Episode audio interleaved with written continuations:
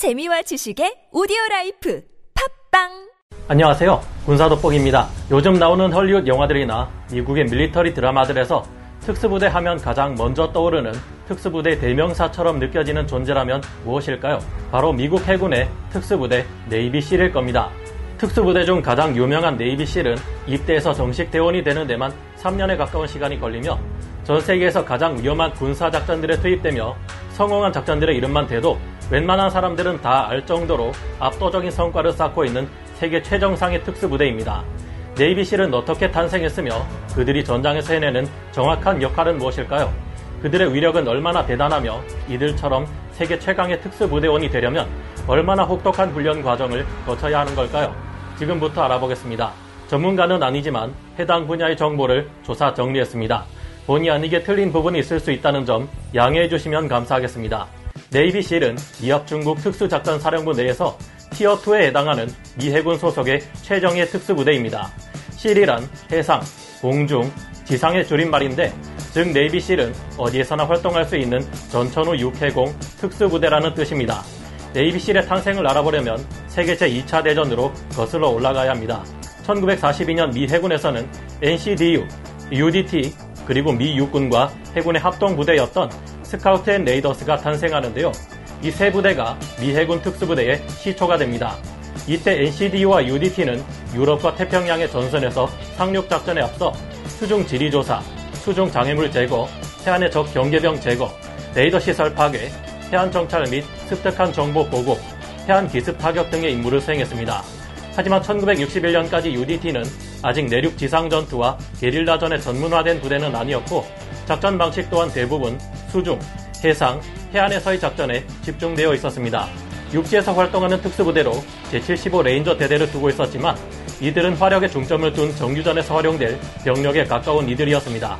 결국 미국은 피그만 침공 등과 같은 몇 차례의 군사작전에서 실패를 겪으며 비정규전에서 좀 더 전문적이고 비밀스런 작전을 수행하는 전천후 특수부대의 필요성을 느끼게 되었습니다. 이를 위해 미 해군의 약 430만 달러, 우리 돈으로 약 49억 원의 자금이 투입되며 1961년 5월 해군의 알레이버크 제독이 바다, 공중, 지상, 어디서든 작전을 수행할 수 있는 게릴라전 부대를 창설하라는 권고를 하게 됩니다. 이후 1962년 1월 존 F 케네디 미국 대통령의 명령으로 해중, 해상, 해안 작전뿐만 아니라 내륙에서 육상 특수전과 공중 침투 능력까지 본격적으로 완비한 실이 창설되었습니다. 본격적인 육해공 전천후 특수부대가 미 해군에서도 드디어 탄생한 것이죠. 이렇게 탄생한 네이비실 대원들은 소수의 인원에도 불구하고 베트남전에서 큰 활약을 펼쳤습니다.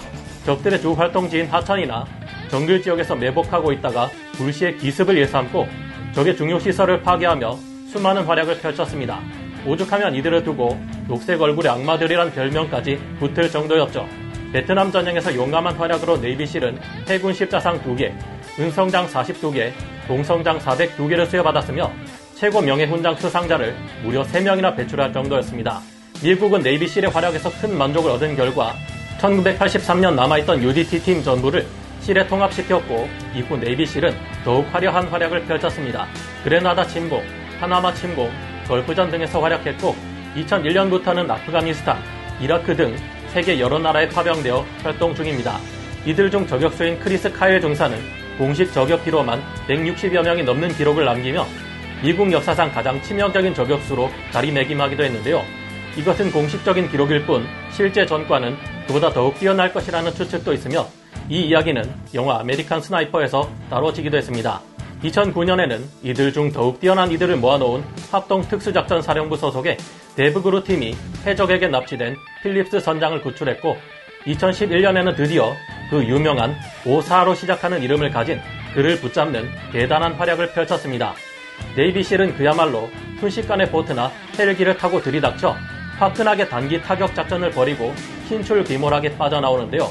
그렇다면 이 같은 강력한 전투력을 가진 네이비 실이 되기 위해서는 얼마나 혹독한 훈련 과정을 거쳐야 할까요?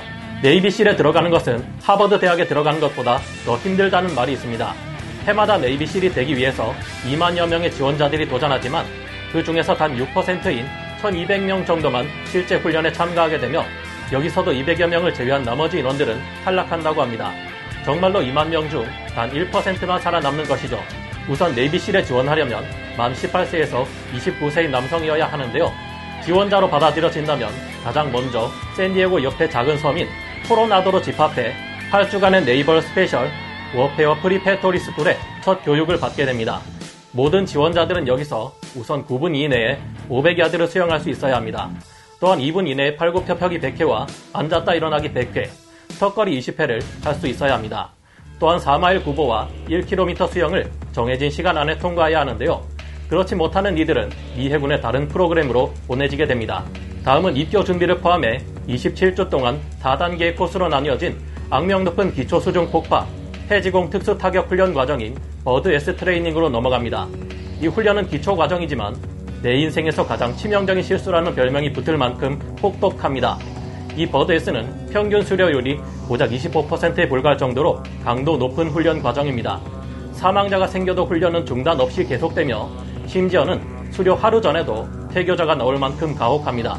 시작 전에 입문 과정은 3주간 진행되는데 이 기간 동안 유명한 UDT 체조를 익히고 한국군으로 치자면 유격 훈련에 해당하는 장애물 극복 훈련을 받게 되는데요. 부대 역사와 체계, 임무 등에 대한 공부와 주의사항 숙지 등 각종 정신교육도 받게 됩니다. 첫째 단계는 7주간의 신체 강화 과정인데요. 이때 장거리 전투 수영과 고무보트 훈련을 하고 해상에서 위치와 방향을 잡는 수로 측량법을 배우게 됩니다. 마지막 일주가 한국의 해군 UDT에도 있는 지옥주 과정인데요. 이때는 일주일간 잠을 거의 잘 수 없고 극한의 고통을 경험하게 됩니다. 지옥주는 6일 동안 진행되는데 이 기간 동안 견뎌내는 지원자들은 3분의 1 수준밖에 되지 않는다고 합니다. 두 번째 단계는 8주간의 군사용 잠수 과정입니다. 이때 실전에서의 작전 수행을 위해 개방회로 잠수법과 폐쇄회로 잠수법을 모두 익히고 수상사고에 대한 기초 구급법도 배우게 됩니다. 세 번째 단계는 구주간의 육상 전투 과정입니다. 이때 드디어 기본 사격술과 폭파, 독도법, rappelling, 기초적인 소부대 전술을 배우며 팀워크를 익히게 됩니다. BUD/S training 끝나면 다음은 해군 공수 교육입니다. 이 교육은 총 4주의 기간 동안 이루어지는데요. 2010년대부터 네이비실이 자체적으로 실시하는 해군 공수 교육 과정은 짧은 기간 내에 두 가지 방식의 공수 교육을 받게 됩니다. 하나는 조공에서 뛰어내릴 때 자동으로 산계되는 방식의 강화이며 다른 하나는 훨씬 높은 고도에서 강화하며 스스로 낙하산을 펴야 하는 고공 강화 교육입니다. 여기서는 그동안 지겹게 해왔던 체력 훈련 과정보다는 강화에 직접적으로 필요한 기술적인 교육 위주로만 빠르게 진행됩니다. 해군 공수 교육이 끝나면 실 자격 교육으로 넘어갑니다. 이 과정은 본격적으로 특수전에 관해 교육받는 26주간의 기나긴 과정인데요. 이 SQT 교육 기간 동안 근접 전투 체계 CQB와 같은 실전적인 사격 훈련은 물론 지상 특수전과 전술 훈련을 배우게 됩니다.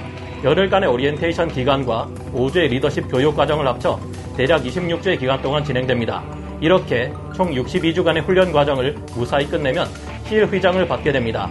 하지만 이건 단순히 휘장만 받는 것일 뿐 작전팀에 실제 배치되고 투입되려면 총 3단계의 실 부대 교육을 추가로 마쳐야 합니다. 우선 1단계로 개인 주특기 훈련을 6개월에서 8개월 동안 훈련받게 됩니다. 자기가 선택한 주특기에 대해 훈련을 받게 되며 기간은 모두 다릅니다. 선택 주특기 외에 전장 차량 운전법 등은 공통 필수로 교육받게 됩니다. 2단계는 소부대 단위 훈련으로 약 6개월간의 과정입니다. 1단계에서 배운 주특기에 따라 고르게 훈련팀을 편성한 후 소부대 전술, 수색 정찰, 근접 전투, 시가전 등 실전적 환경을 조성해둔 여러 가지의 전장 환경에서 임무를 완수할 수 있도록 훈련받게 됩니다. 마지막 3단계는 회사로 치면 인턴 과정과도 비슷한 부대 적응 훈련인데요. 약 6개월간 현역 CL 대원들을 도와주며 그들과의 부대 분위기, 임무 등에 익숙해지는 기간입니다.